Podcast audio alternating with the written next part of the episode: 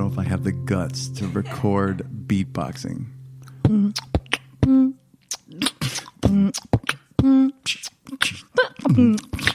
Was that snare? Hell yeah. What? That's the snare. Oh, You're hitting the snare. Yeah. Hello, I'm Craig Constantine. Welcome to the Movers Mindset Podcast, where I interview movement enthusiasts to find out who they are, what they do, and why they do it. This is episode 78 Tuline Kanaj Tantra, Authenticity, and Eye Contact.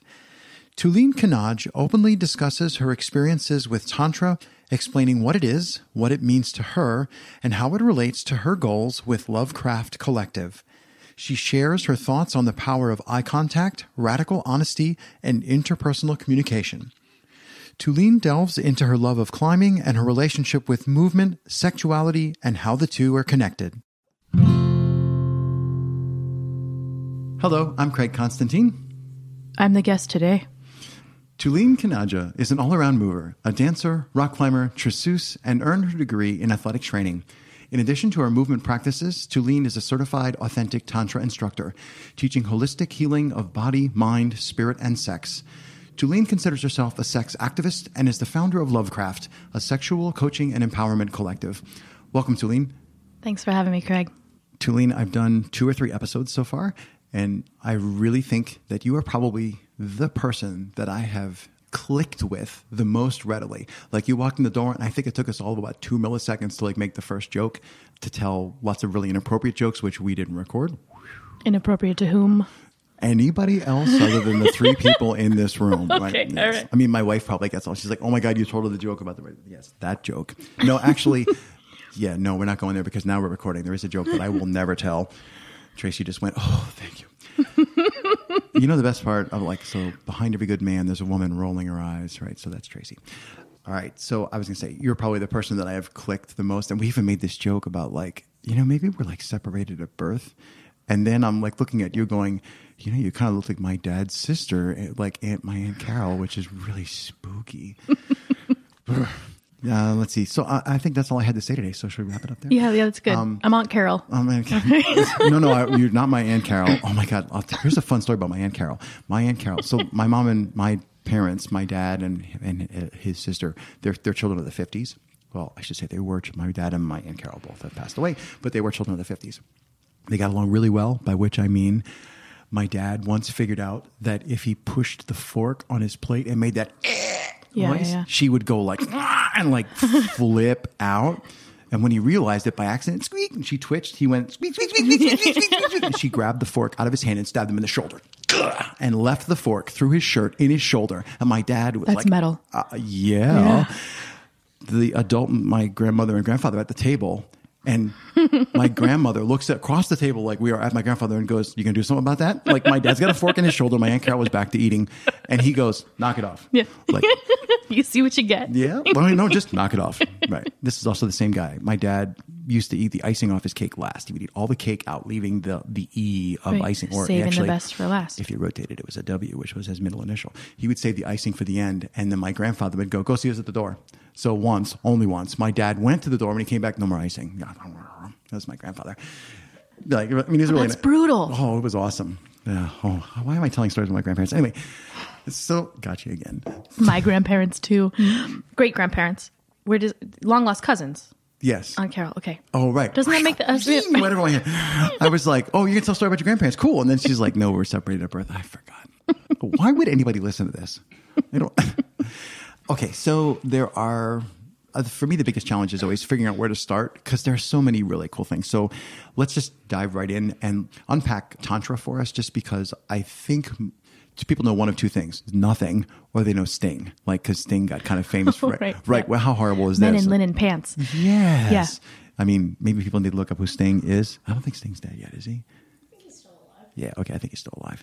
Anyway, so basically, I know diddly squat about Tantra. So can you just like put a pin in the map for me? The blurb, yeah. Tantra means literally to weave light and sound with form.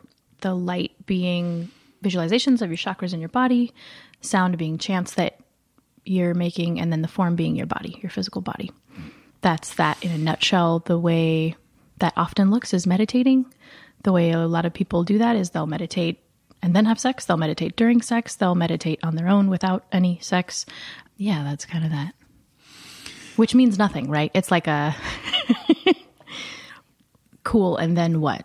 Which is what got me into having a coach. I was going to say, what did you, the two of us have been laughing so much that we're like sipping herbal tea and trying. Actually, it is literally herbal tea. Look at that. It is. Oh, I steeped mine for way more than four minutes, which is what it says. A on the comforting herbal tea. I'm uh, comforted. this is why I don't need a pillow. it's comfort tea. So, what I was going to say is what uh, well uh, what drew you to that, but also I'm guessing that you see it as a vehicle for helping others, and I'm just wondering if you can unpack some of like how you use it, how it helps you, and how how you've seen it help other people directly. Totally. So, in the intro, we say, in addition to the movement practice, I practice Tantra as well, and movement is inherently a part of everything human beings do for the most part. So, there's movement aspect of Tantra as well. I got into Tantra when I was 18 because I wasn't having what I considered orgasms, despite a pretty full sex life from a rather young age, what most people would probably consider a young age. And my mom had this book called Urban Tantra by Barbara Carrellas. She's amazing. Um, and she, I later learned she wrote this book during the AIDS crisis and was trying to find ways that were sexy for people to connect that wouldn't transmit the virus. And it was like, we don't have time to hang out on this mountain and get enlightened, but like, what's hot, what's not, and how do we practice connection using these methods? And that was around 18. I read some of the book and then on and off had partners that were more or less, mostly less interested in practicing it with me. And finally met someone who was like my tantra teacher. We were we were we were playing music together and he mentioned his tantra coach. I'm like, "Wait, there's coaches. I had just been reading books and like trying to find dry stuff. You know, I'm like, what is here, there? And yeah, it turns out there was a coach and I met her. She had a coaching program and I found the website and I started crying. I was like, this is what I want to do. I had read this article, I guess a couple years before about like how to find your passion. And the article was basically saying, you know, your passion. It's what you think about all the time. Whether or not you get paid for it. Right. Right. Awesome. I love guests who have like biting, like, yeah, put it me. Yeah. I mean, not, not as a burn, right? But you love this. That's why you do right, it. Right. is your thing and oh, I hear the radio. That's great. Um, Keep going. We'll unpack the radio in a second. I was like, oh, I want to help people with sex and I want to heal sex. One of my friends, when I was really young, had made her sexual debut through the form of being raped. And that made me really sad for her because I was having really great sex in high school and really loving it and feeling really empowered in it. And she, we, we couldn't share that experience.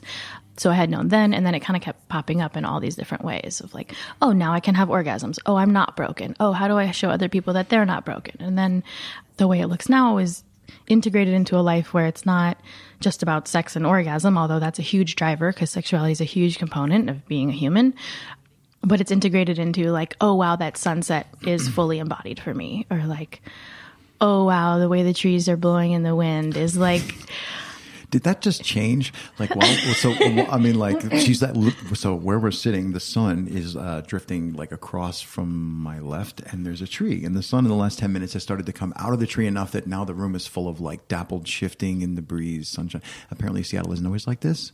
no. Uh, but that's what everybody's saying. But I'm like, this is what it's like whenever I go anywhere. So anyway, sorry. Thanks for bringing the nice weather with you. Appreciate it. I'm, I'm taking it on Wednesday. So, you actually are. It's going to start raining on Thursday. I, Yeah. I, I Oh, you serious. know. I was like, I planned this. Um, so that's the way that's looked, and it's it continues to ebb and flow and transform as I imagine it to. That's like the life work, right? Like, Are, yeah, are you doing it as like a, an intentional like practice that you were hoping to develop or have already developed in a profession, or do you do you go around like as a like randomly find people that you connect with and then go, oh, by the way, there's a tool for to help you. So like whether you're, you know, you're doing it as like an amateur, or you're doing it as a professional, do you see it as something you would like? No, I really need to like train more people to help lots of people. Like how? So the reason why I called Lovecraft Collective Lovecraft Collective is because I have this idea that once I teach or coach or work with somebody that they're a part of the collective. And not that then they will be able to offer services under the name but that if we're bringing this healing to people then they're a part of the mission. Mm-hmm. The mission. Well, but yeah, the drive. think I know to what like mean, yeah right. they just want to create more harmony and people that are embodied and loving themselves. And so i do it for money so that makes me a professional although i feel rather amateur most of the time It's okay. I have no clue what I'm doing either. Cue more herbal tea. raise the pinky but that's none of my business um said, can you make an audio meme does that transmit Um, I don't know. we'll find out We're gonna find out. hi right? miguel I just want to make sure done with your train of thought. Was why I paused. Money yeah lovecraftcollective.com find me talk to me Yes. pay me i will teach you and also when i meet people if they're interested and i'm interested in them i'm happy to teach them but it is money as energy as an exchange of this is how i spend my time and this is how you spend your time and money is the currency for how we spend our time and energy with each Just other an accounting form.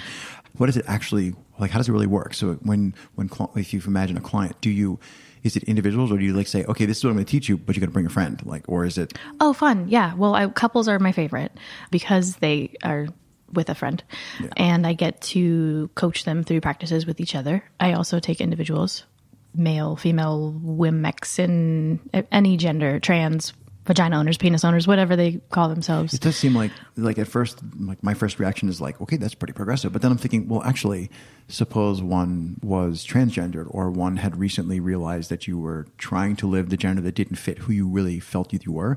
Where's the manual for that? Like, how do I make the transition? And being able to go talk to someone, to spend time with someone, to interact with someone, to be sexual with someone who maybe understands like oh here's the role that you're missing like it seems like it's not it's really not just about sex it's about helping them understand who they are or who they could be Yeah, and just about being embodied. Like here, sit with this and develop a pleasure practice. I don't. I don't know if you're intending this, but I don't ever claim to like know left or right, uh, female or masculine, or anything like that. Tantra is about like balancing those energies. However, they show up for people is how they show up for people. But I just think it's important to. We do, you know, they call it yoni massage and linga massage. I still like the word pussy. Like it, you know, there's no nothing is sacred. Everything is sacred. right there's something about certain and i always wonder like it doesn't translate from language to language but there's certain words in english that have a um, a visceral energy to them and that like if the word is overused then it would like lose that but being able to trot a word out like that is like "Ah, i really mean to convey this energy to this other person Totally. Yeah. And vagina means sheath for a sword, which is very male centric, right? Whereas yoni means sacred space. So some people are really drawn to that language. I'm a real straight shooter. I love the idea of Tantra and Buddhism that it stems from and the lineage, the Shangpa Kagyu lineage that authentic Tantra taught me from. And I'm a I'm into kink and I'm into BDSM and I enjoy the whole range of is it phenomenal phenomenological like what's actually happening here and mm-hmm. now mm-hmm. and our brains doing things metabolites are happening neurons are firing. You can call it energy you can call it as woo as you like however you want to go. Energy can just be a shorthand for all this stuff that we discovered actually makes it real. right. Science. The beautiful sun that we had enjoyed so much turned into a glaring ball of burning gas. oh right. So speaking of burning gas? yes, Tooline. Right, my name's Tooline, and Tooline is like a paint thinner. Sometimes people joke and call me kerosene or other things. Oh my God, I had completely forgotten about toluene. Like my grandfather used to have cans of toluene. Wow.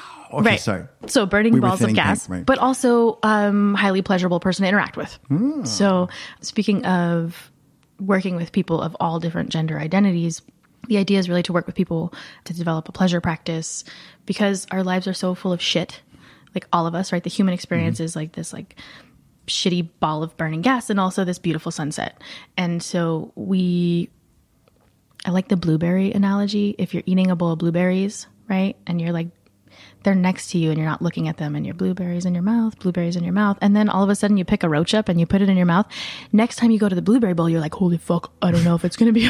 but there might only ever be one One roach, roach, ever, in the right. whole bowl, right? But like, what does your brain go to every time now you think blueberries? It's terrifying. So it's kind of the way we treat all our negative experiences. So the idea of Tantra in its like kind of purest elevator speech that you asked about, the weaving light and sound with form is to develop this blissful counterbalance, A positive outlook rather than focusing on the negative. or at least an amount to balance the scales. Right. I'm still stuck on ball of burning gas. um, but I'm actually stuck on it because I, I, I tend to wander into movie land. And when I saw The Lion King, the first one, is there's a second one, right? When I saw the first Lion King, the definition of old age, by the way, is when you take movies you like and they make another version of it. We're all getting old now. Yes. Well, Yeah. when I saw the first Lion King and they're sitting in the grass at night looking at the stars, and I forget the character's name, but the little baby lion looks up and says, Every one of the stars that you can see in the sky is the soul of a former Lion King. And the dumbass warthog goes up, Really? I thought always thought there were balls of burning gas billions of miles away. I lost my shit in the theater because it was so funny. Like, you know, from the mouths of babes, from, from like the most unexpected places, the truth can be discovered. And now I'm just like, and it is really amazing that the ball of burning gas that we orbit and that gives us everything we need, like actually came to our interview and it interjected itself because another like 10 seconds, it's below the ridge line over there and I can put the window shade back up. Totally. So I don't really believe in, I don't believe in predetermined, like that kind of thing, but I do believe in serendipity, which was somebody's word from a podcast. Do you know what number? 62. It's not out yet. Do you ask us to pick words?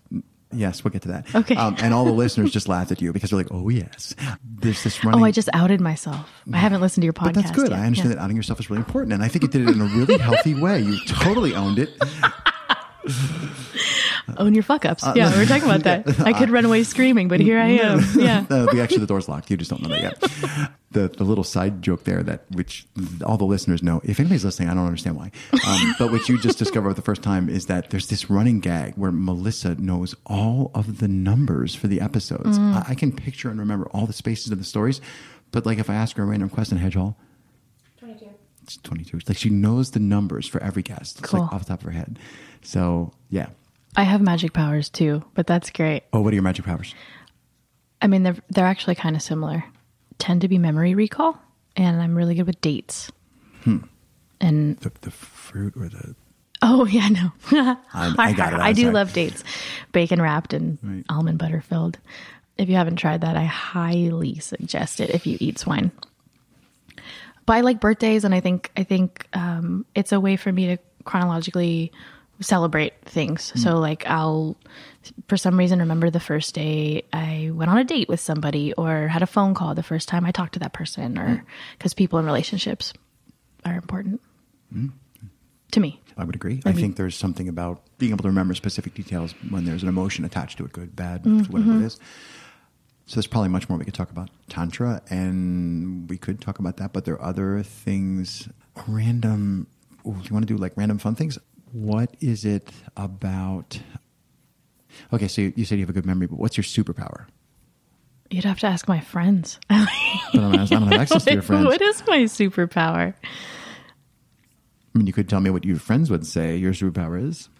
I guess if I were to list the thing that I like the most about myself, and I bring a sort of comfort to the room as being rather authentically expressed and unafraid to share things about myself in a way that I hope inspires other people to do the same thing.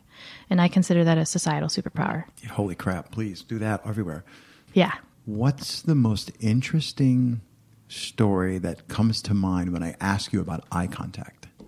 I was at what I jokingly and lovingly called Tantra Camp, which was our first retreat, I think, while I was in the Authentic Tantra program, certification program. And I was meditating with my teacher. We were practicing this thing called the microcosmic orbit. And I got lost. Some people call it the void, but it just felt like swirling dark colors, making eye contact with this person, kind of in this forever place of being and being okay, both hmm. simultaneously, of like everything is perfect and everything is right, and I am right here and you are there, and like, but also like, where are we? Right. Yeah, where are we? I know where I am related to you, but like, right? We're like, what's even happening? And I, beyond the story, my my theory around it is that human beings experience themselves through experiencing other relativity. Thanks Einstein, or maybe Einstein's late wife. Unclear who actually.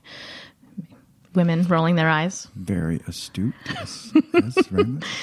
Um, Did I say that out loud in this podcast? Astute. No, no. Behind every good man is a woman rolling her eyes. Did I actually say that in the recording? Okay. It's hard to Now you did. Now I did. Right. It's, it's hard to hard to remember. And so there's something kind of magical that happens when you, like, we're making eye contact right now and it's kind of silly. But if we allowed ourselves to, like, continue to make eye contact. Well, yeah, there's definitely an awkward Right? zone here. People like at about we're now at about six or seven seconds, and it's like I really need to look away now. right, right, right. And, like, why is that? well, because eye contact is extremely intimate, like the old the uh, euphemism is the wrong word, the metaphor of the eyes being windows to the soul. Totally. And there's also, I uh, sorry, are you done? Like I didn't, I don't want to cut your story. Well, off. I want to know why you think so. So, yeah, go ahead. I think that, all right, first of all, humans are really good at detecting eye contact. So, my story, I have two of them real quick.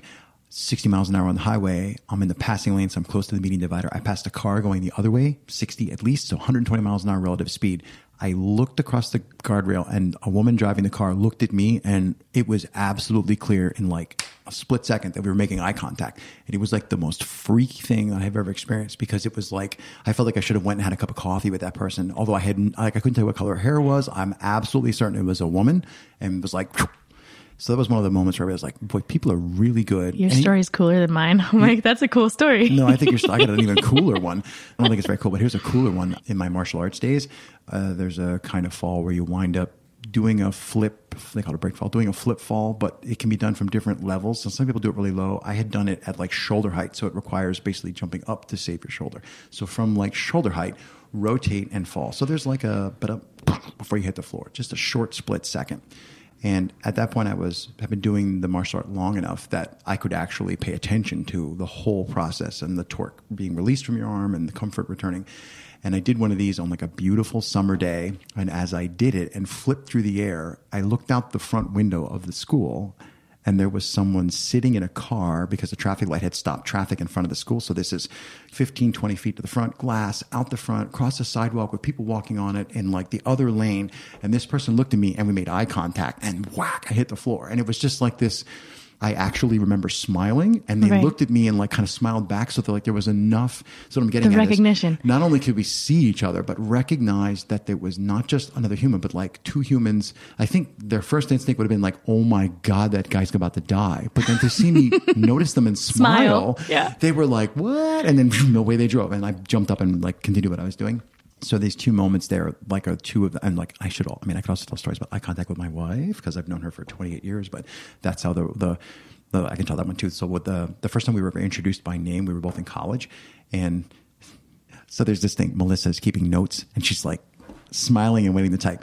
When she, we were like, at a dinner where we had a visiting professor, and one of our professors introduced the two of us by name, and it's like the first eye contact was just like electrifying. Like that's not. So it's all about eye contact.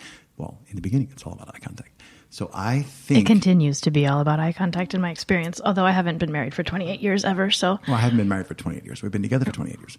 But anyways, semantics, right? Yeah, right. Okay. That's what I always say. People always say, anyway, off on a tangent, Craig. Eye contact. So I think that because we are so good at detecting eye contact, it's, and like compared to other senses, uh, we're not nearly as sensitive. Like even like a, it's just eye contact is like a thing. So when you spot that eye contact, it's like inherently electrifying in like your deep brain. So I don't know. I mean, that's just like, how could you ignore a sense that was that hooked up? totally. I find I struggle with, the, and this just weirds me out, which eye to look at. Like we're sitting close enough that like if I look at like Uh-huh. switch. yeah, it's like which, and then it becomes like this. I don't know. Do I stare at one or the other, or like? So in Tantra, the left eye is receiving and the right eye is giving because the masculine and feminine sides. So feminine is which point of receiving. like right. this so, eye or that So that's eye? the fun one. If you want to be, you can think about it as your Oh, don't make from me over- your from your eyes. Don't overthink it. 'Cause you're about to make it but you awkward. can because it hasn't been already. I was pretending it wasn't awkward, but so much for that sham. You can kind of choose sometimes. It's something fun to play with. And you don't have to go obviously back and forth. I right? Or like, I like it because you're messing with me. Yeah, so you can just stare at the third eye. Right, but then you're not actually looking at them, right? Yes, exactly. So if I look, if I go like that, you're just like knock it off and look at me, right? And so I'm like staring between your eyes. Why are you cross-eyed? Uh, that actually reminds me of a different story about eye contact. This weekend, I was at the Folsom Street Fair down in San Francisco, and there's a lot of leather, sex, and kinky activities, and people doing them in public, and people watching. And there was a moment I was partaking in a scene with someone and I looked up and made eye contact with somebody else in the crowd and immediately lightened the mood. Like it was like I was in this kind of intense space and feeling somewhat humiliated, which is fine because that's what we go for sometimes. That's okay. And they looked at me and they kind of giggled. And then all of a sudden it was like this goofy, not so serious thing that was happening anymore. Like they saw through what I might have been experiencing as shame. And it became, oh, when I'm being seen in something that I think is shameful and this person isn't turning away, but is celebrating it and like enjoying it, it allows me to then kind of like fall into more of like, a, oh, this is okay. And I think that being seen by people creates a lot of that for Yeah, being, being seen. I was just talking to someone who was talking about, and now I'm trying to figure out who it was, but I can't remember, about being like radical honesty. So, like, what mm-hmm. would happen if, I don't remember who that was, what would happen if when someone asked you for money on the street, if instead of saying sorry and like moving on, if you said, I'm choosing not to give you money, like, what would you have to do to be able to be that radically honest to them? Um, and that might be the right thing to say to them. They might be like, "Well, thank you for being honest." I, I don't know. I've never tried that, but what you're saying about being seen is like maybe. No, I'm just talking through my hat. I maybe part of what is uncomfortable about the interaction with somebody who asks you something which would really be a small task for you to do is you literally don't want to see them. They see you because they're you know, and and you're like, I don't want to be seen by you, so I'm going to turn my head and say I'm sorry. I'm not suggesting everybody give every dollar they have to every person who asks because, oh, wow, my head is so full of stories. But sometimes it's just about making eye contact with them and saying, Hey, I see that you're living on the street. You're not totally invisible to me. I don't think giving you money will solve the problem, hmm. but also I see you as a human. Right. Good question. I had a guy when I was in college. I had a guy ask me for twenty bucks to buy a bus ticket, and I think I was just too young and naive to realize that people might ask for twenty bucks to go buy meth or something like that. you know. Right. So he asked me for twenty bucks. I actually didn't have twenty bucks in cash, but what I have is a credit card. And I said to the guy, just like actually, honestly, and open, I said, I, I don't have twenty bucks. Like, who would ask a college kid? I said, I don't have 20 bucks, but the bus station is only three blocks away. I'll walk over and buy a ticket. Like, and he, and he went, you got me and walked away. And I was just like, oh my God, you were going to steal 20 bucks from me. I was like so naive. And it was one of those situations where I deployed radical honesty with having, without having any clue that there was Right. even a thing. I was just like, oh, I'll give you 20 bucks. You know? And he was just like, you. Well, and that's why like kids say the darndest things. What you were saying about the Lion King earlier. Yes. It's like along those lines, right? Yes. Yeah, the old circle. mommy, did that woman swallow a watermelon? And, and like everybody thinks it's funny and it's embarrassing, but like we all pretend that women aren't pregnant when they look like they swallowed a watermelon. Like it's this is just a natural part of life. Right. Or like we're trying to have a kid instead of saying like we're fucking all the time. and then, but it's actually become common enough now that, that people can actually be like, this is a problem. Like this has gone from being fun to be like, this is a chore. There's like marks on the calendar and I, I'm, I'm working late tonight. You know, it's, uh, yes. Yeah. And that can like be, I, I have, I have friends who, for whom that was an issue. And it seemed to be that it was actually a biological issue related to like, I don't want to say parasitic load to make it sound like really bad, but like they wound up having to go like on a retreat and they like totally changed what they were eating and it was like you must take a vacation and like three weeks unplug. This was like a really expensive thing, but it worked for them, and it was just like an interesting. For, I knew I I know them the, the I know them well enough that when I heard um, one side of the story, I was like, oh wow, that's like really an issue, and like you know they had literally tried everything, and it was actually becoming an issue for their relationship that they, they weren't able to achieve this thing that they wanted to achieve. So I don't know those people, obviously, but stress. I mean, really that's one of the other things inside of Tantra, inside of movement, inside of, right? Like, why do we go move our bodies? Why do we sit with our bodies? Why do we intentionally breathe? And so much of it comes down to stress, Hmm. relief, relief from. I'm looking around the room. All this shit. hey, there's, but yes, I know what you mean. I mean, this is nice. This is great. This is nice. Have a bite of chocolate while I look at the time. We haven't really touched like your movement background. I'm not sure if you think at this level that would rise at this point that would rise to a level of even being interesting. But if you do, we could talk about maybe Yeah, how you great. got into parkour and what your thoughts are on that. parkour is a shorter story than my movement practice in general. I well, I'd been interested in parkour for a while and was really scared to go into PKV. And then by the time I looked it up, I saw that the gym had closed, unfortunately. And then I am a climber. I've been climbing for God. That's a hard thing to say. I'm Oh a climber, just oh like my god, I, I've, fancy myself a climber. I've done a bunch of trad. I love trad. trad is my heart. I'm the follow, of course. I'm not the lead. I, I you know, I climb with guys who It's climb. scary. Uh, well, uh, the going second's not scary, but the the lead, but the guy that I climb with most often, he can climb like 12, and I, I fall off it. My red's like five nine. Like Mm-hmm. Oh, yeah. six has never been there, but he falls off 12. So the two of us are like team invincible.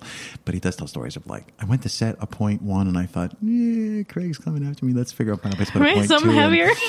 put a point two or point three in there, and, and he's always he looks. He's like, when I started climbing, I never used to worry about rocks breaking. But he's like, when I know you're falling and stuff, Craig, I'm gonna think. Where do you climb?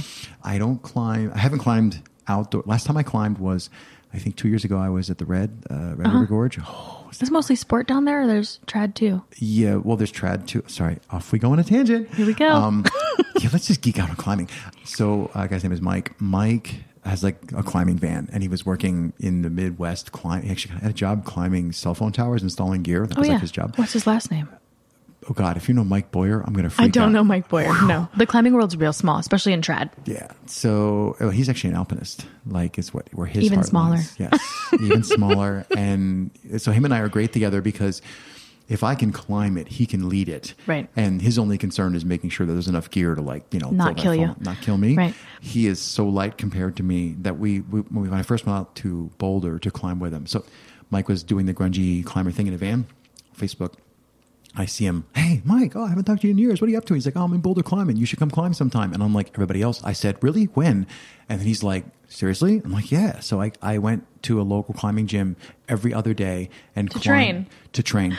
I climbed every other day. And it, like sometimes it would be like three routes. Like I'd climb three routes and my fingers are coming apart, go home. Right. Come back two days later, the guys are like, seriously? I'm like, yep, I wasn't kidding around because the only way I knew I was going to live was if I got some strength and, you know, start building the, The strength to weight ratios. Yeah, Yeah. that's still not sufficient for me. And my strength to weight ratio is like negative, no, it would be like 0.007. So, Mike, I go out them, and we did a whole bunch of sport climbing to start. Um, Right. Should we leave? Should we drop breadcrumbs? Like sport climbing is when you go out to a rock face outdoors, and some people have installed the wheelchair access ramp, which looks like looks like That's holes. mean for sport climbers. I'm sorry, but There's hangers on bolts. Yes, they, they drill holes in the rock, put Mm-hmm. a bolt in with special epoxy, and then there's a little bracket hangs off there. So you can, as you climb up the route, you take a, a little thing, you clip it in. So instead of having to, um, the other version is what's called trad, which is traditional. Wow, this is going to turn into like a climbing podcast. so, and you can speak at any time. Traditional climbing is when the climbers work as a team. The lead climber places safety equipment, little cams or nuts or shims or all kinds of doing thingies into the rocks without marking or damaging the rocks, no chipping and drilling. They put something in the rocks and then they add the safety rope hung through there and then they climb onward. So if they fall, they fall all the distance to the last piece of gear and then they continue falling at least that far because they brought 10 feet of slack. So they're going 10 more feet. That's right. Then they fall all the rope stretch, which is 25% of like something, but it's like 30%. Yeah, yeah, yeah, Like, 20, so 30. then you're on a rubber band. So if you are 50 meters in the air, you're getting another 12 or 10 meters of stretch. So now you have been free falling for 30 feet. And then the rope begins to catch you. And you, you want it to stretch like that because you don't want to get snapped. But Mike is so light. Oh, sorry. So sport climbing, sport climbing, you can follow the bolts up the route, placing safety gear. It's pretty easy. Leaves no trace. And at the top, there'll be a special kind of anchor that you can rappel off of. Mike and I did a whole bunch of that to like get our team feng shui going on our Totally. communication stuff. You trust. Yes, big time. Well, we actually, ironically, we've been doing martial arts for like seven years, so we've been beating the Oh, shit cool. out of each other. So you already I'm trust like- each other. Yeah, it was already like we did the tantra first, so we were like already cool. um, like he he tells stories of like, yeah, you've grabbed me by the head and thrown me from shoulder height to the floor, so I was already used to your life being, in, you know, life being in your hands. So trad is you have to build the play system as you go, and it's super fun. As the second, when you're doing sport, it's like, yeah, I'm going to climb up there and open all these safety clips. Boring. Totally. But as trad, the second climber has to pick up everything the first climber left behind. Cleaning. And the first climber has to choose the route. Yes, there's usually go this way, go that way, go this way. But the first climber is in like you're just in open space with what they call the sharp end of the rope, which means there ain't nothing above you to catch you. The, the safety is below. And I love she's just on it like, yeah, can we get to the fun stories? okay, so that's sport versus trad. So I did a whole bunch of indoor, and, and all of you people who are climbing indoors, the bouldering is actually a more true, I think, a true form of climbing because that's what the lead climber does. It just climb your hands and and you're not doing anything else. Why was I unpacking sport versus trad? Because you are not sure if your listeners know. Oh, right. So, but why? Why were we talking about? So, yeah, no, it was about Mike, but I just asked where you climb, where you were climbing. Oh you right, so climber. so I went out to visit Mike in Boulder with like brandy new. Like I showed up with a, a belay device that was Mm-hmm. like unscratched. So Mike took one look at that and like like it turns out the Ya Gumby. yeah Gumby. so climbers it's like uh, it's it's a whole world. So you'd be like strolling to the climb and. Everybody looks looks at your crotch, and what they're actually looking at is the belay device. They want How to see shiny your how shit is. shiny or scratched up your Totally. stuff. Do you is. know what you're doing? Have you been in it for long? I mean, it's like parkour in that realm of like Yeah. Are, are your pants frayed open in the back from dragging, or do you have you know what do you wear? You know, how shiny are those t- tennis shoes and Yes, yes, exactly. what kind of shoes are they and Yeah. whose pants are you wearing? And, you know, like Oh, what Scoochies or gym oh, shorts Oh, I or thought like, you meant, am I wearing somebody else's pants? I was like, what? can I borrow your pants for this? So I climbed a bunch in Boulder with Mike. I don't know. That's like a boring story. Is that the whole story? I don't know. I don't know. You got excited about climbing. We were talking about climbing. Yeah, I got I got really excited about climbing. I need to. I've been Mike and I've been trying to go climbing again in the red. Oh, right. You asked if the red was a bunch of that's how Trader happened. sport. Trader sport, and I said it's trad. And there's about a bunch of sport, but if you're willing to walk into the woods, there is some amazing trad. And it's all sandstone, no? It's some of it's sandstone, some of it it's a it's layer cake, so some of it is like granite on the bottom. Oh, we, we found granite with like moss on it. Like here's a route in the book, and I'm like, geez, nobody's climbed this in 30 years. Right, right. Gorgeous stuff. Cool. Yeah, That's but Mike awesome. is light enough that on a sport route, when he's just hanging clips, I can pull him up the rock face. Mm-hmm. So he like he'll slip off and fall, and he's he was like trying to work a, a red route, which means it's like right at his climbing ability. Red means you're going to fall off of it. So he's climbing on the red, and you as the lead climber, you really got to trust your catch. And I can, you shouldn't do this. It's a little sketchy, but I can easily catch him if he hasn't fallen too far with one hand on the rope above me. So a lot of times I'll, a lot of times I'll work the, I'm making a hand gesture nobody can see. So there's one hand that you're pulling down, you're taking slack out of the system, and that's the brake, so you can hold it. But when Mike falls, I can actually reach up with one hand, jump, grab, pull another armful of slack after having jumped up in the air, yank that all through with my other hand. So I'm actually So he's not falling as far. I'm falling and stretching the rope. So the first time Mike slipped off the rocks and I did that to him, he was he knows how far he should fall, and he fell half the distance. And Yeah, he was like, like, "What the fuck?" Wait, well, no, he was like. Dude, that was awesome! And then he realized he's like he's now he's fallen off the route because normally wherever you're climbing, you fall and you're a little off to the side, so you can't get back on the route. So he has to like you- this would be a chore. And he goes, I can see him reaching, and all he needs is like six inches to just get a hold of something. So I go, you want me to pull you up? And he's like, Can you? He goes, Can you do that? I'm like, Yeah, hold on one second. I like I. I jump up and put my feet on the wall and like just basically Right. repel my ass to the ground. Yeah. And he goes up like six inches and he's like, What? That's awesome. Could I have another one? I'm like, you know, I worked the slack. Yeah. So we get along really well. One time I fell off of a route. and This Uh-huh. is not the same story. I fell off a route and I fell on a point one. Uh huh. Like, so if you look at me, I, Uh-huh. Oh, yeah. you should be not, Craig Uh-huh, should not be yeah. falling on a point point. That they come in sizes. The real pieces of gear are like one, two, two and a half, three, four and a half, blah, blah. And then they make like these. I don't know why you're sticking them in. It's a fraction, but it might be worth something. Mike stuck a point one at like a crux of a route. And as I'm trying to get around the crux to get the barn door, and I was just like, I'm going to fall. And like maybe the third rule of climbing is when you know you're falling, just own it and not get hurt. And I yelled, falling, right as he said, don't fall on the point one. so as I fell and I hear him yell, I'm like, oh, good. So now I'm falling Right. at the point where, and then the danger is on, um, not It was so like a pendulum fall. yeah, it was like a pendulum swinger on a rock. Yeah. and there's a couple, whole bunch of dangers in falling, which would be uh, you can lose your footing and swing and then bash into something. We're, we're in helmets, but you can like still break an arm or something or get upside down and dumped or whatever. Um, that one wasn't too bad. It was just like a scuffy thing. And then actually around the other side, I should have just jumped and swung around because it was way easier on the other side. The Right. crux was getting around this outcrop. So there was that one. Yeah. So. I turned this into like a climbing podcast. And you and I were talking about like real stuff, and now we're talking about climbing. So, what's your favorite climbing route that you've ever done? Well, I climb at Index Washington, which don't publish that because nobody go there. It's horrible. it sucks. Don't go. Index sucks now, Why does it suck? so that people don't go. Oh, Mostly, Oh, it's okay. Oh, so so basically, ge- it's- gear blows out. It's all sandstone. it's and- just yeah. choss. It's Yeah. horrible. It falls. The rock falls apart in your hands. Um, and you know, this summer I went out to Washington Pass, which isn't far from here. A bunch of alpine climbing with my sweetie, and we did the South Arête of South Early Winter Spire. I think it's a five six. It's super mellow. We pitched out the first couple pitches and then just soloed the rest, and it was like it was such a good time. Just movement over rocks. I don't tell people I solo often because they're they usually say People freak out. like like Alex Honnold. And yeah, shit, climbing without Like- a rope. Yes, like free solo, no, exactly but not that? at all like that. Uh, it's mostly scrambling over Yeah. like pretty chill rocks, but you don't have to deal with the rope and all the gear. And it's like, I brought up climbing, so I was talking about my movement practice. 'Cause I've been climbing for four and a half years. And then I said I was a climber, and then I got sheepish because, like, it's hard for me to say I'm a singer. I also still have imposter syndrome about climbing. Oh my God, you clearly are Right. a better climber than me. do you lead or do you follow? I do both. Mm. Mostly follow. This year was more about leading, mm, Because which that's a whole different skill set. Like, how did you go about learning? Nobody else cares, but I care. How did you go about learning how to set how to set pro? So when I first got taken to- out It's called climbing, protection. How to set protection. protection pro, yeah. Set pro in the rock. when I first got taken out climbing, I was I didn't realize that the people I was climbing with were very very strong climbers. Because as a total Gumby, right, you just don't know what's going on, and they're telling you to do these things, and you're like, "This Yeah. is normal," because you don't know any better.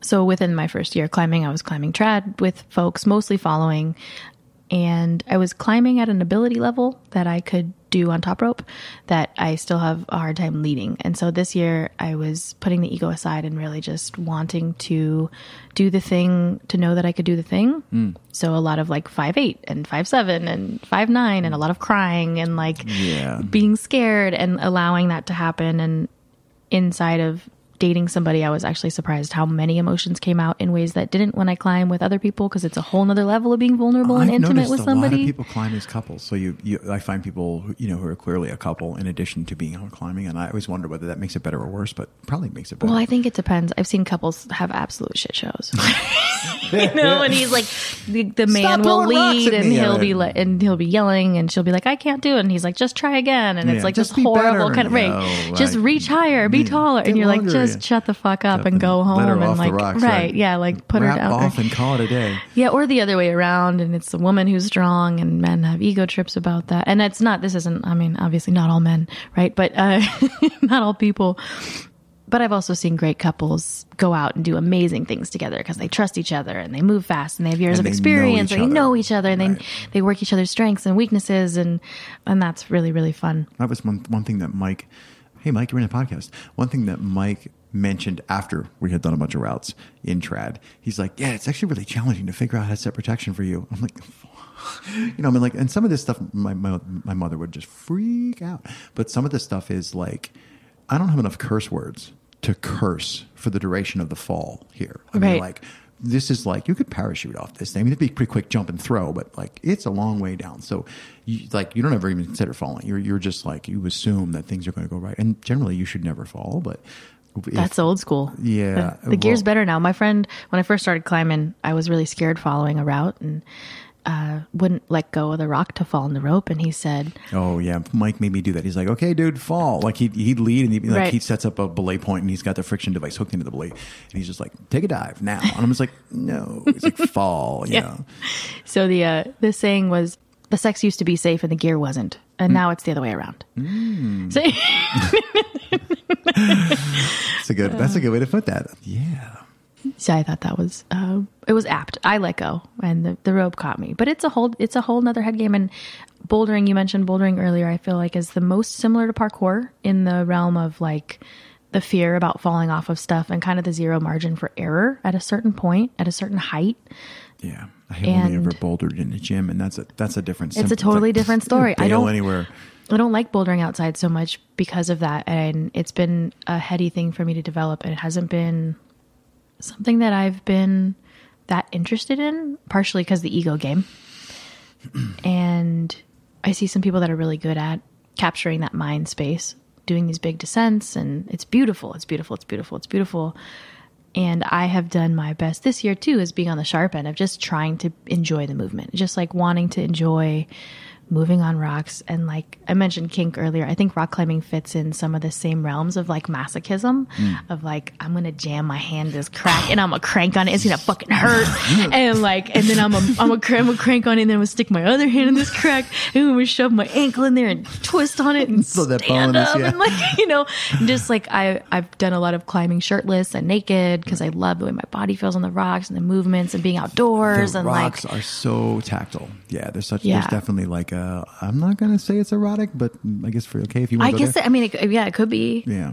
but like feeling feeling rock on on skin it's like being out in nature i know there's like the this whole group of people called ecosexuals they really get off on being out in nature i wouldn't identify as an ecosexual i think mostly because i have a hard time with labels a mm. lot of labels mm. but yeah just like getting your i mean i think men have an easier time of being shirtless in public in our world in Just general because of how it's socially constructed. yeah. But like being wedged between rocks or climbing trees and like feeling I think it's another level of tantra, another part Oh, of tantra, right? Of like There's definitely something about squeezing up a chimney. So if you're Yeah. uh, chimneys, or if you're climbing between two vertical, like imagine trying to go from the floor of your closet to the ceiling of your closet with no shelves in there, and one way is just push against both sides, and like the further you go, the scarier it gets because if you slip, then you're in a meat grinder all the way to the bottom, and you taco. yeah, exactly.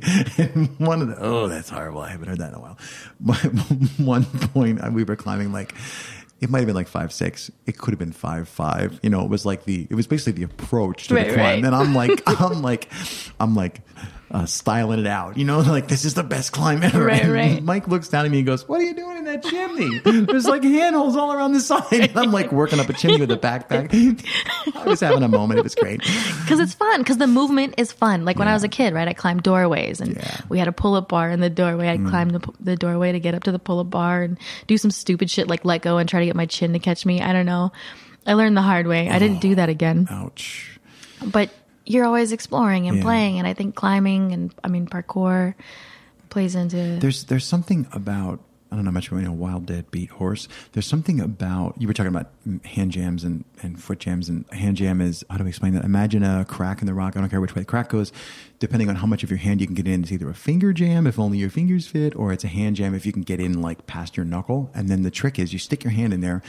The, I like I hope nothing's in here because you off- you can't see. It's like above your head. I hope nobody's home. You know, you put your hand in as far as it'll go, and then you basically make these like Vulcan, you know, nerve pinch shapes with your hand, and you try to make a jam. So if you bend your fingers, now they don't fit to come out. So if, can you you're hang camming your hand in the yeah, crack Can yeah. you can you hang your whole body on your middle finger? You're going to find out. Or or if you can, so I have big meaty hands, and Mike will yell at me, "Just use your hand like an axe. Just chop it in there, whack, you know, and then make a fist, and you'll be fine." But there is something. It's much easier to jam your feet in because you're pushing, so you Mm-hmm. can point your toe and, and stick it in there like a wood wedge. But there's something. It's one thing to climb up rock when you're grabbing and you're on the outside. And there's something, I'm not quite sure what it is, about when you jam your hands or your feet into the rock, it's like you stick something in there and, and it's like, whoa, it's like it really is it's like a thunder jacket a thunderjack. you know like when dogs get scared in the Oh, right, right, lightning right, or a lightning coat Yes. right there's like this there's this it's like the comfort pillow there's something about being surrounded Mm. Yeah. some people really enjoy And you can you can just tell it's like you put your hand in there, you're like, nope, nope. And like everything matters. Is your hand are your fingers horizontal or your fingers on an angle? Which way did you rotate your hand? Right, thumb And- down, thumb up. Yeah, and you're like, how many fingers? And like push, push, think, think, I like it. And like, and then all of a sudden you go, yes. that's locker and then and then and then you just you make the hand and like I'm not I'm not in as great a shape as I was, but uh, you can literally hang off it if you stick Oh, yeah. one hand in there, and if you have the strength to hang from a fist, you can. I'm, I'm like making these gestures in the air. if you lock your hand in there and hang. You're like one with a rock, and Yeah. unless you, unless you, the, sometimes the pain starts, like because there's no tape on your hand. But if you do it right, it doesn't even hurt. If you can find, but you might have to move your hand a millimeter, like ouch. Oh yes, right and it depends on the rock like Yes. sandstone softer than granite and all that kind of stuff but at the red. Sorry, go ahead. I like how excited you are though No, I'm not. there's an aspect right like pain free and sometimes the pain is good and sometimes When people you climb with yell at you, if it sucks, climb faster. no i'm gonna yell that next That's time what i'm Mike always climbing says to me. that's fantastic Because I'll get stuck and I'd be like, I am. And Yeah, he's like, sucks. He's like, can you see a nickel? Like, you know, the, so the, um, generally speaking, if you can, the edge of a nickel, if you find the edge of a nickel on a piece of rock, you should be able to stand up on that. You can put your shoe on it and Right. stand up on that nickel. So he'll be like, you see a nickel? And he doesn't mean like a piece of change, but I'm just like, yeah. He's like, well, stand on it. I'm like, well, fuck you know. that's what I wasn't sure that was the proper response. That's the one I use all the time. You come, you come up here and stand on it. He's like, well, if you move, frankly. So I got into parkour because I met Caitlin Pontrella at Seattle Bouldering Project. Oh. That's the answer to that question. okay, honestly, you're really good at pulling us all the way back to there. Thank you. Terrific. we were hanging out at the bar in Westwell Cafe, and a friend was like, You should meet this person. She's really cool. We became friends, and then I met Brandee Laird. And what was really cool, I think, about developing those friendships was that I didn't know who they were in the parkour community. Hmm. And they said, Come out and play with us. When you said, okay, I was like, okay. And then Gumby. I went to, uh, yeah, total Gumby, right? totally. Just like my climbing experience, I started climbing with these people that were developing at Index and climbing really fucking hard, like 512 plus climbers. Yeah. And I didn't, I just didn't realize because how would I know?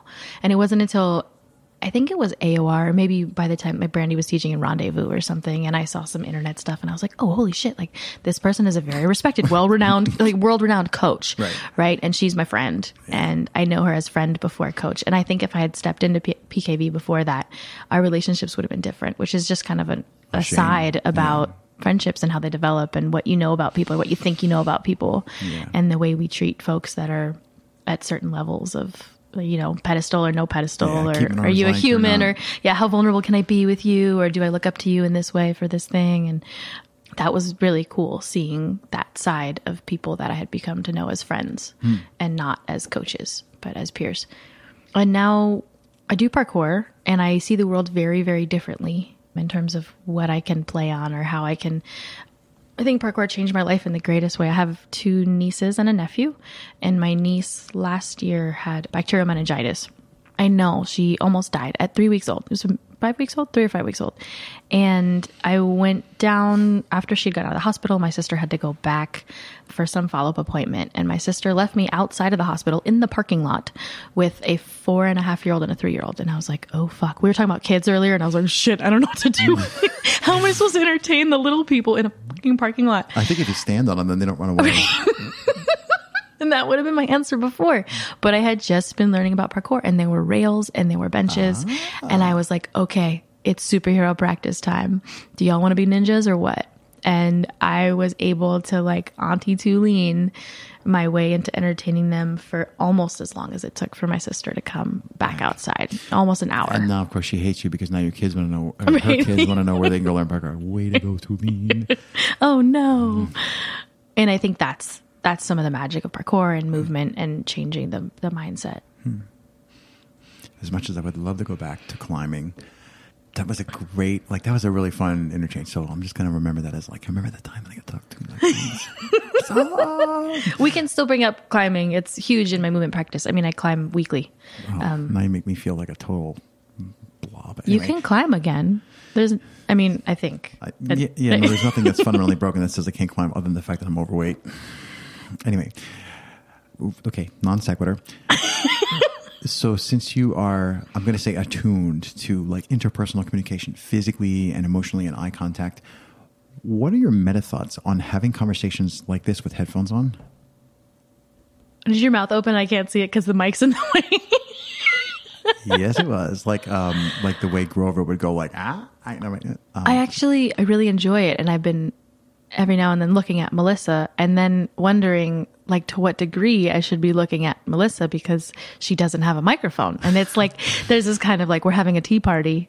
And she's like Odd- watching odd and hanging out. Um, it's like our exhibitionist conversation here. That's really why you do it, right? You're a, you're an wait a second, audio I never thought of exhibitionist. is that actually a thing? 'Cause I mean, I think hearing when people get a microphone and they can't stop talking, and what do people love to do? We talk about ourselves. We're, I mean, we're human, right? You make that face like, oh, really? Is it me? But yeah, you hell me- yeah, it's you you. deep, Shrek. Right? That's a nice rock. Um, August heavily. Why can't August be more like parfait? Everybody loves parfait. Nobody likes onions. that's about as far as I've gotten With the train of thought. with the train of thought. Yeah, the meta thoughts on on headphones.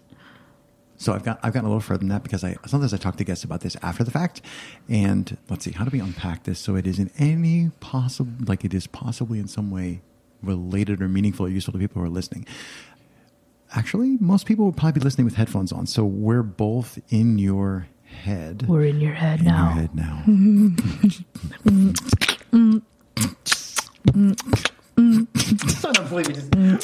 Mm. you are way better at that They than call I me am. lean, and I'm keeping the name. Five foot two, but I'm deep in the game. You're staring at me, trying not to feel the shame. I see you, Craig Constantine hitting. Sorry. that was awesome. Thank you. I freestyle from time to time. I'm I was going to say far like, too sober right now. That was for- way better than you just screwing around. That was clearly something that you do. Like, I mean, I was just screwing around. I can make like one noise, and I won't do it because you're drinking tea. Thank you. that would have been three for three. I know. I just was like, I won't because then I'm just showing off. But what I did before was was tapping on the base of the Yeah. thumb boxing, thumb Yeah, uh, beating. So there's thumb- a, um, I want to say hand fetish. Like there's probably a name for like being fixated tactile. on yeah, tactile. totally. And I definitely have that. I'm always like, ADD. I think is it. I always like to say I turn my ADD into art de déplacement, my attention deficit disorder into art de déplacement. totally. And I, I, def- I mean, I was undiagnosed as a kid because I'm old enough to be before they invented the cool thing. We probably had the, the what is it, the DSM thing. We were playing on DSM negative two at that time. Right. So, oh, Well, speakers. Sorry, headphones. I have a thing about that. Okay, Go ahead, yeah. go, go, go, go. Well, it's just like coping mechanisms. So we talk about the DSM and that it's uh, disorder, disorder, disorder, disorder, and it's Mm-hmm. a potentially useful discourse, I suppose, for talking about a wide array of symptoms that people maybe share, like all the people that have air quote ADD share this kind of like this happens in my brain when I'm doing this Mm-hmm. X thing, but like it's potentially just the coping mechanism you developed when you were young to survive in the world. And if and when my personal experience, the coping mechanisms I've developed that people maybe have names for in the DSM is more about discovering the awareness of and not being a victim to. So when I turn disorder into coping mechanism, I am able then to have agency and power around it. Right. So you were talking about your hand thing and then yeah, you turn you turned your ADD into ADD and that's your power, right? That's Right. your like that's your art. Yeah. Maybe I don't know if I'd call it art, but I guess it's technically art. I mean, it's French. yes. Is it French? It's French. I'm just like, wow, you know. Um, Meta thoughts on headphones. Did you have more? Is that where you yes, were going where a little I mean, further I, there? But I love, I literally love when guests derail me and like just turn left because I actually get sick of hearing myself lead, so I try to rein it in. But I had said that people are listening with headphones on. Oh, and- right. We're in your head. Yeah, and that turned into oh no, don't. That wouldn't sorry, I do it again. Because if you'd done it, I'd have been like, I'd have went right back to it. This beatbox for an hour and a half. Because the cool part is nobody can tell me what to do around here. So, Right. but people who are listening, why would anybody be listening? People who are listening with headphones, you get a certain kind of experience. So I'm hoping that if you're listening on headphones, you've noticed that podcasts in general suck you in. And it's because I think that your ears work because they're connected to an older part of your brain. So when you hear something, it draws your attention. And when you hear people talk to you and they're in your ears, as opposed to like hearing it across the room, it's like you can't help but be drawn to that. So I think part of the reason why podcasting works so well is that humans are really fix, fixated, are really interested in audio. So there's one experience for people who are listening, and then there's another experience for people who are listening to each other and like making awkward eye contact again. It's only awkward if you make it that way. I, I, I think you would you would kill me in a staring contest every time. Please, I'm just going to close my eyes now. I'm not challenging you to a staring contest, but there's something about if you have a so you know go to a jam or a cocktail party or something mm-hmm. and have a conversation one like I have a first date across which is interesting. One of the things i'm good at doing is picking tables so that you and i are sitting far enough apart so this doesn't turn into a first date. Like if you try to interview somebody and we're if we were like you know how this works. If we each moved in a foot Yeah. this would really be intimate.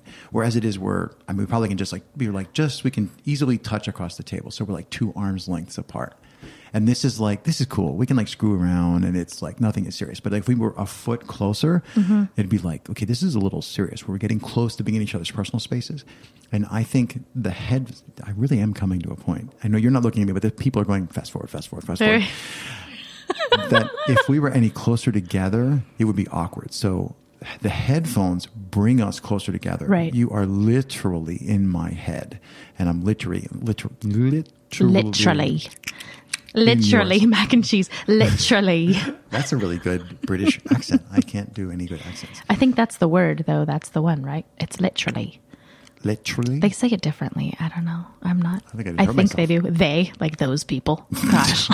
those people. Oh my god. So do you and ever? it's it's the same as like when you're in a car or you're listening to music, you're jamming out, your windows are up, you're in like your own little Your own little spaceship, universe. and then you like pull up next to someone else and they're jamming out in their car, and you're like, yeah, I see you, I see you you dancing jam. and singing. busted, right? yeah, Like that. totally. Or like turn around, blow a kiss, and keep doing it. Right? Oh, I gotta remember that one. Except I don't own a car anymore. You could blow kisses to people in cars. That would be weird. it might be stand weird. in my front yard. in my- different societal expectations Yes, for us. standing around my sure. front yard in my pajamas. That's fantastic. I actually have a really good. Oh man, there are so many stories. I have a really good Miss America wave. Smile and wave, yeah, smile and wave. I, I once inadvertently wandered through. This is another true story that I don't think everybody has heard. I once once inadvertently wandered through a Miss America pageant warm up. Like wandered through. 50 women like i mean they were all like they're in like In their sweatpants. full-on- no oh, no they were in like sweatpants right. and stuff this is like a practice so it was like and from the top one two three and i go through the middle of the room you know and people are like, "What the heck?" It was a long, complicated story of I was in the wrong place at the wrong time. Actually, I didn't go through the middle of the room. I went by a big open doorway in an area where nobody was supposed to be. So, like, fifty women look at me, and I'm just like, "Oh, this is awkward both ways." I'm out of here. I was pushing a big cart full of computer gear, trying to find some place in this. When that when I eventually came out of security, they were like, "How the hell did you get?" You know, like Right. on the wrong side of the thing. Yeah, like you just- should be asking yourselves that question. that was the thing. They're like, oh yeah, I'm like, you know, good thing there's not a bomb in this push buggy, but I was smart enough not to say that. Don't I'd be that still guy. be there, right? Uh, I need to pee. Um, and on that note, we're taking a break. Everybody better now? Yeah, we're here. Okay. We were talking about we did climbing, and then we were talking about parkour, and then we were oh we were talking about audio, and I think we're kind of done with the headphones thing. I just think it's an interesting. You don't ever do anything like in your in your practice, like I mean any kind of practice, uh, tantra or BDSM or all stuff. Did you ever do anything with headphones? Like, is it ever like here I'm going to make you listen to Johann Sebastian Bach while beating the crap out of you? Like, that, like, some people No, but I'm gonna try it now. It's you know, that's, you know where that's from? No. That's from Clockwork Orange. Is Not it? the Johann- They had like his eyes propped open when they were to like making him watch Johann Sebastian Bach Totally. while drugging him up to change his behavior. I think it's similar to the way I feel. I feel like bed is sacred space, like being in bed with somebody else, right? Like I guess I call it like pillow talk, and I don't. That sounds so cliche to me, but having this space with someone else, like I wake up in the morning and then like let's share some coffee together, and then it's like kind of talk and giggle and be silly and like please pet my head and we'll feel really close in this way that once we're out of bed, we don't feel this way anymore because it's like time to go back to real life and I have to go to work now and you're going to go do this thing. And I think that creating space, like headphones create a space. And yeah, new Right. space. It actually takes away a lot of space and creates it. Right, right, right, totally. Arranges a bubble in the same way that maybe a bed arranges a bubble, or if you're meditating with somebody and you're making this eye contact with them, you're arranging this bubble, right? Of like it's just me and you, and we're right here, and the outside world can get kind of swirly, Right. and you're diff- not focused on it. and- You win. Is this awkward for you? I'm like, No, it wasn't awkward, but it's just like the fight or flight response was kicking in. Of That's like, really You are interesting. way overpowering me. Oh, I'm sorry. Nobody else I No, I don't mind, but nobody else. That, that was just the whole time she was talking. It was like stared, locked eye contact, and then I'm just like, I win. Look, you win. I look down. Right. I do try to make what's the word a distinction between staring and eye contact. So like staring would be right, like over here, like looking at you. I'm like, I'm gonna get But you. see, that looks so like that looks so innocent. This doesn't work in a podcast, but like that form of staring, Yeah. just doesn't seem to weird me out because I'm just like, yeah, you're obviously. F-. So I think that the thing is when you like, if I go like and I really stare at you, or like Yeah. if I stare at you, it's just so obviously fake Right. that it doesn't. it doesn't like, create the vulnerable Right. sense. Yeah, totally. There's the four minute thing. Did you? There's a. There was like a questionnaire. It was like 36 questions to like make anyone fall in love. I don't know if you saw that. It was going around the internet for a while. Oh yeah, I mean, I I did the questions I with somebody we it. dated for three months. I, I It's total BS, right? Are you sure. I mean, they were great and I love them, but it wasn't going to last. So we did, then there's like a four minutes of eye contact thing you're supposed to do at the end of it. Ah. And I think that, like, fuck all the questions. Maybe it's just the eye contact. minutes of eye contact, right? We were doing it via video chat, but like maybe it's about just sitting down with someone and being seen. And I find eye contact, to go back to eye contact, as you know, you're talking to somebody and they're kind of like looking all around and they won't look at you or settle down and they seem highly anxious and you're just like, whoa, can you chill? And like, be here with me. Yeah. Like, it's okay. I'm safe. And a lot of that I know comes from trauma. So that's not to like diss anybody who has a hard time making eye contact with people because I can also understand that neuroatypical people that are at autism and stuff, eye contact can actually feel physically painful to the degree that eye contact creates connection for neurotypical people, it can create disconnection for a Typical atypical people. So that's something when I first started practicing tantra, I came across this article written by a woman who was autistic, and I was very, very grateful for finding it because I was like eye contact, right? I was like just fresh out the gates of like Oh, let's eye do yeah, contact. let's- eye contact's the thing, you know. And then I was like, right, you can't just like stare. at That's why you're like you're staring at me. I'm like, wait, no, I'm I'm actually seeing you and like trying to be here with you. And I try to make a distinction there because I have played from the ego place before of like, I'm big and strong and yeah, you're to fucking look away from me. And that's not a place of compassion and like connection. And so having played in, in the realm of darkness, as you kind of, as you called it earlier, I think it's an important distinction to make. The other thing that's changed in this room now, you see, what else is different? It's darker. Yeah, it's basically gotten dark, and there's because we've been here, uh, like we have been using this room for various things all day. There's only one light on, and it's the one over the table. so now, now it's like we're We're in the spotlight. I was going to say a séance or whatever, like, but like the thing that's most lit is, I would assume your point of view too, is my face and your face. So Mm-hmm. it's like.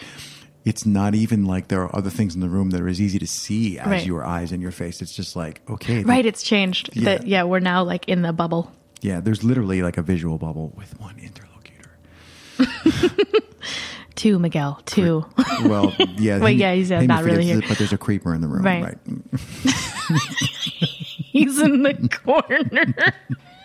we don't pay attention to him. yeah, right. Maybe this is like uh every hundred episodes or so we have to do one of these like blow off steam. I don't know. This is weird. That's good. Are we blowing off steam right now? I I may be I may be like, like so I came from Art of Retreat before this and I did something like 24 45 minute interviews in 2 days. Whoa. Whoa, that may have been a mistake. And part of it was because there were so many people that were out, out of retreat, and we were capturing these little. They call them. Spark, uh, Caitlin calls them spark talks. Right. And the idea was to just sit down with each of the presenters and go over their material and try and find something to take away to spark conversation or movement. And Melissa like lined them up, so we were just like knocking them out. And I had like number like, "Well, how are you doing?" And I'm like, "Well, you're, I, I'm really doing good. How are you, number 17? You know, was like numbers for everybody. well, I'm not a number. Right. so yeah, there's a lot of those that I did in a row, and it was good because it's really like it forces me to hone my my skills to be able to like read them in as fast as I can and figure out what they want to talk about. And and there's different kinds of interviews. Maybe this would be fun to unpack. When I'm so like this interview that we're doing is uh, sometimes I will say I just let the guest off leash and I try to keep up. And I don't mean like in a derogatory way, although maybe you would really enjoy that. I don't know.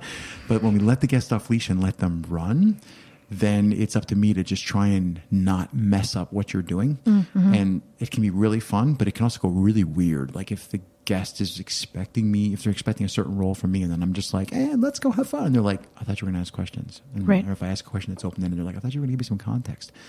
So Okay. Well, off leash. Uh, so I was at Folsom this mm-hmm. past weekend, and I grew up in San Francisco and left when I was 17.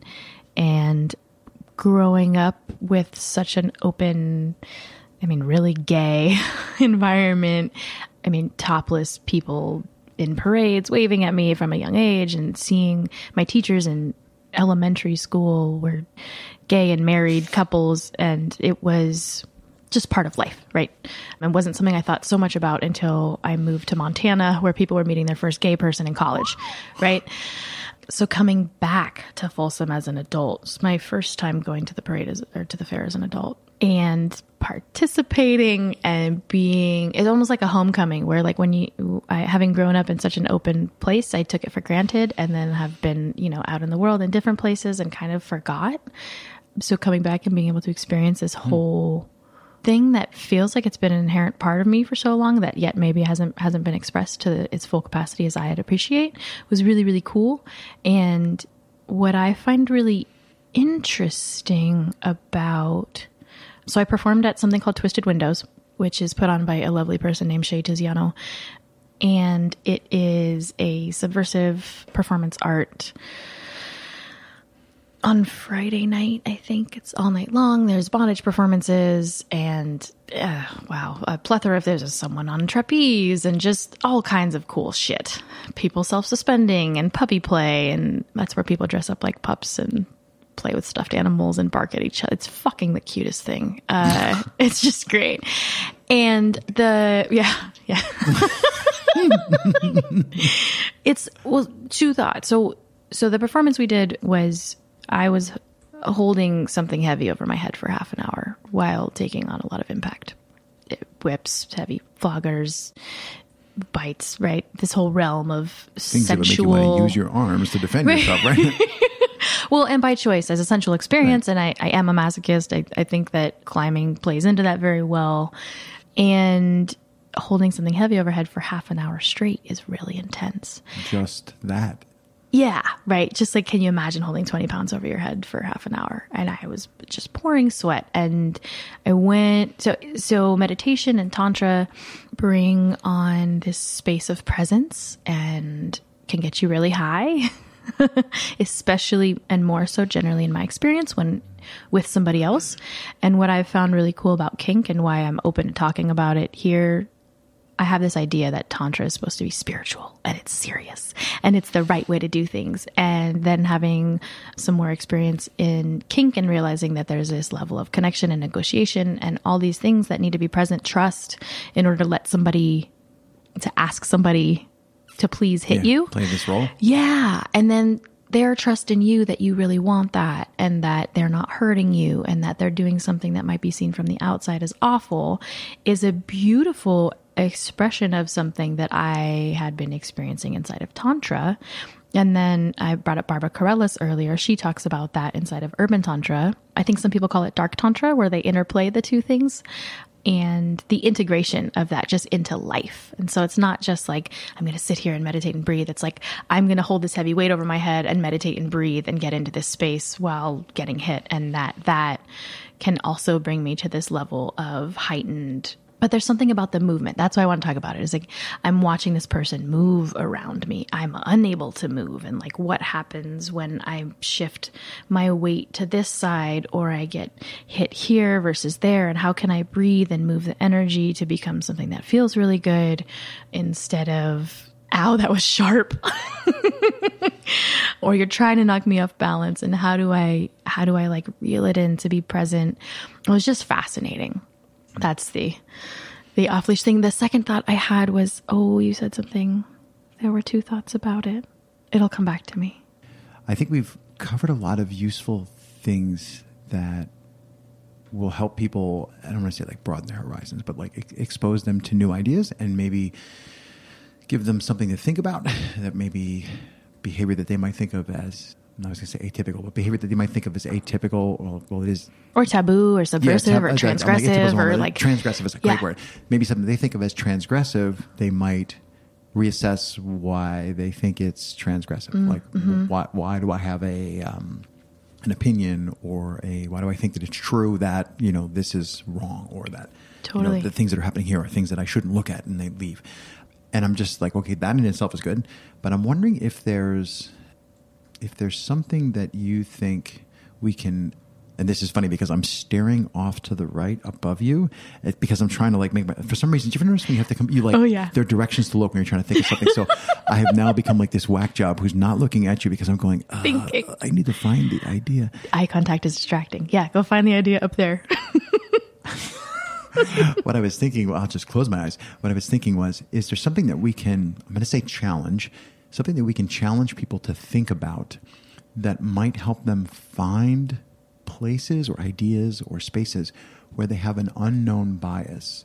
So I I have known biases. Everybody does, and like the reason to think of. Think of something that you think if you saw it in the public street, you'd be like, "Whoa, that should not be happening." That's an easy one to find. But I'm wondering if there are places where people might have biases that they aren't aware of, and if there's any thoughts you have on how to help people find those. I'm really reaching here for like a ooh, what if we went meta meta? meta, meta. That's metal. And I'll just point out that you're no longer looking at me. No, at- I am. I'm thinking. I think off and down to the right. often when I don't know what to say. When I do know what to say, I generally think up. I think. Unclear. Someone watching me more often would have to tell me. Um, unknown biases is like the I don't know that I don't know thing. And I that Right? that's a hard one to dig up. I think so much of here's a great one. So when you watch somebody, uh, how many times have you practiced something and or you're telling someone about what you do and they say, I could never do that. All the time. All the time. Climbing. I could never do that. Oh, what do you do? I could never do that. Oh, I just want to even just like some for some people it's I don't want to say even, right? Because all movement is valuable. Sometimes it's a small jump and something that people that I look up to, I would think, oh, this is nothing and cake for them and it's big for me. And then somebody else is like, wow, that's amazing. I could never do that. And I think just try it. Mm. Just go try it. And you asked what my superpower was earlier, and I mentioned being inspiring and wanting people to go past what they think is possible or break down barriers. And that's why I consider myself I mean, I consider myself a sex activist because I'm into the idea that sexuality is a part of everything we do, including movement. And I find it a really interesting line that we choose to draw. We say sex is this. And it's a it's an incredibly transgressive idea to say sex is everything, right? Because then it's like, oh, I'm hanging out with my friends and I love them and is that sexual and oh my god, I'm gay or like whatever that brings up for people, right? It's like a huge world of triggers. Or I'm eating this apple and it's so good, or this peach and it's like dripping down my face. It's right. so sensual. And like sensual is a bad word, right? All of a sudden sensual Yeah, is like don't it describes that it has senses involved. exactly. And then to what degree do we sexualize that? And then people are, it's, I don't have answers for any of that. I just find it fascinating to ruminate on. And I think that the answer to a degree is to just go try it. So uh, BDSM or kink is a lot harder to watch than it is to partake in. So to watch somebody get hit for half an hour is a lot harder than being the person getting hit for half an hour because something else is happening. And I think in the same way that watching I don't know a ton of parkour athletes, but uh, like Brian Reagans is a friend of mine, and we've had some conversations about performance and mindset. And then I'll watch some of his stuff, and I'm just like, "Holy shit, dude! How do you do that? How do you keep it together? I could never do that. I find myself in the same space, and so it's like, okay, where do I start? How do I break that down? And how do I know that I feel a certain way about it until I go try and do it? And I think that's the best way to find your unknown biases is to like try things that interest you or try things that don't interest you because like maybe they will or maybe the thing you thought you were going to be into isn't the thing you're into. And that's how you meet people that expose you to new things that would then get you to discover you had a bias. What's hmm, I, I just by the way, I think that's a really good answer to what I asked you. I did, I served you like a good luck with this and like lobbed you a really weird question, and I think that there's insight there to in what you said. So thank you for that. Looking up into the right again, I'm gonna say what's am I. I always I, I feel bad when I make guests wait for my stupid, slow, lumbering train of thought. Um, the problem is my train of thought is really fast, and I run through like maybe Right. dozens of things. And what I'm actually doing is I'm going, no, that's too trivial to ask you. Yeah. That's too trivial to ask you. That's a blunt tool. Um, did I feel sometimes I feel like certain people that I interview, I feel like I'm Clarice from Sounds of the Lambs, and I'm trying to interview Hannibal Lecter with like the blunt instrument of the stack of paper, and I like slip it to the thing, and then the guest looks at me and goes, "You're going to dissect me with this blunt instrument." Um, so a lot of the, not that I often use blunt instruments on the guests, but there are. I just realized what I was setting up, um, but I just realized that at this point in our conversation, there's. Uh, now everything is sexual. There's a ratchet involved that we've been ratcheting up the conversation to a point Yeah. where it's like, well, we only have a limited, amount of time to do this on mic, and I'm like, oh, I probably have like one or two more questions. So what should I ask? And I just wasted 30 seconds. I was thinking, what I wanted to say first was, what's a story that you can tell me about somebody that you admire? Wow. Whoa. My first thought is my mom, and then I'm like, what stories there to tell? I can I can even relate one to movement. My grandfather passed away in February, and my grandma and him lived together. They're married, basically married for 50 years. They lived in Edmonds, which isn't that far north of where we are right now. And I live here in Washington, Seattle area, and I work here. And my mom came up from San Francisco, where she lives, to handle stuff. Some of her siblings came out, but we're the East Coast people, or the West Coast. West Coast, Best Coast. I can't say that to you, can I? We're the West Coast people. And so there's like all these expectations about who should be taking care of things and like all the kind of shit that happens, right? And you realize that we put right. totally, we put the fun in dysfunction. And I had, I say that all the time. do you really? Oh yeah, we put the fun back into dysfunction. You've never seen a more neurotic gang. I didn't I didn't realize this is an aside. I didn't realize how dysfunctional our family was until that happened and then the coping mechanisms my grandfather had developed and his neuroses was evident because you're going through all their shit because they no longer can. And my mom came in and at first wanted all this help, right? Because it's hard to be the person to take things on. Mm, but then at a certain point, when you know that you're the one that's going to be doing it and you seem to have the way figured out, and it's just too much anxiety for anyone else to help out, and she just like stepped into this role. And we moved my grandma down to Sacramento. She's in assisted living now. She like broke her ankle earlier this week. I know. There's just like shit on shit on shit. But my mom has been just like, she's the one. She stepped into the role and has put her life, you know, she's not serving on my grandma hand and foot. And she's going up to check on her and at the expense of her own movement practice. That's really was like when my mom was in Edmonds emptying out the condo, going through 50 years of photo. I mean, like all this mm. stuff that life puts on people. And, you know, I'm like, Ma, I got to go to the gym. I'm not, you know, I'm like not helping you with this. I got to go climb or I got to go work out. I got to go move or I go, I go crazy because I need my movement practice is whatever. I go dance at the gym or I'll twerk it, it- whatever it needs. I need to shake the shit out of my body. And like, she didn't have that ability. She had like a timeline. She had to get the thing done. And I just, I admire the shit out of her for it, for hmm. putting her mother's well being in her hands and choosing to be that rock for her. Hmm. I think it's incredibly admirable. Love you, mom. Thank you for sharing. Oh, you commented on everything is sexual now, and I had a I had a bit about that. Um, do you remember saying that? I do. right, remember cool. I couldn't that. tell from I'm- your eyes. I, am wondering whether I should be regretting saying that, but go ahead. I don't think so. I'm I'm poly. Do you know what that means? no. I date more than one person at a time. Oh, po- uh, sorry. I- Poly, I, I- polyamorous. sorry. Sorry, I re- P O L. I thought you meant Yeah. P A. Hi, my name's Polly. Oh, Polly. Call me Polly, honey. Uh, yeah, like that. I was like, huh? like I did. I get the P O L Y. I just misread what you said. My bad. I really have bad. I really and do have not bad a, hearing. that's not a come on. I'm not. Uh, I there's a lot of ideas I have that I think to a degree are dangerous because ideas can be really dangerous. I think if we were all just more open about everything being sexual all the time, and I think that in schools we need a consent and boundaries class of like how to set. And I think that's part of what parkour and MMA teaches people. I used to box, right? Of like tapping out or like, this is my limit. And I think if we equipped people with the ability to say, you know what, it's this point, I'm going to remove myself from the room, or please don't say that to me again, or I really don't appreciate that kind of language in XY context. I recognize it's a big, complicated world, and it's not as easy to just say, like, yeah, give people the tools and they'll use them. But I think for the most part, if we're able to just talk about it and say, like, yeah, I fall in love with my friends. This is my personal. I fall in love with my friends all the time. And being poly, it's kind of problematic, right? like, like, wait, I could actually date all of you. I mean, you don't necessarily want to date me, but like, that's part of my personal way of living Melange, right? because love is so big.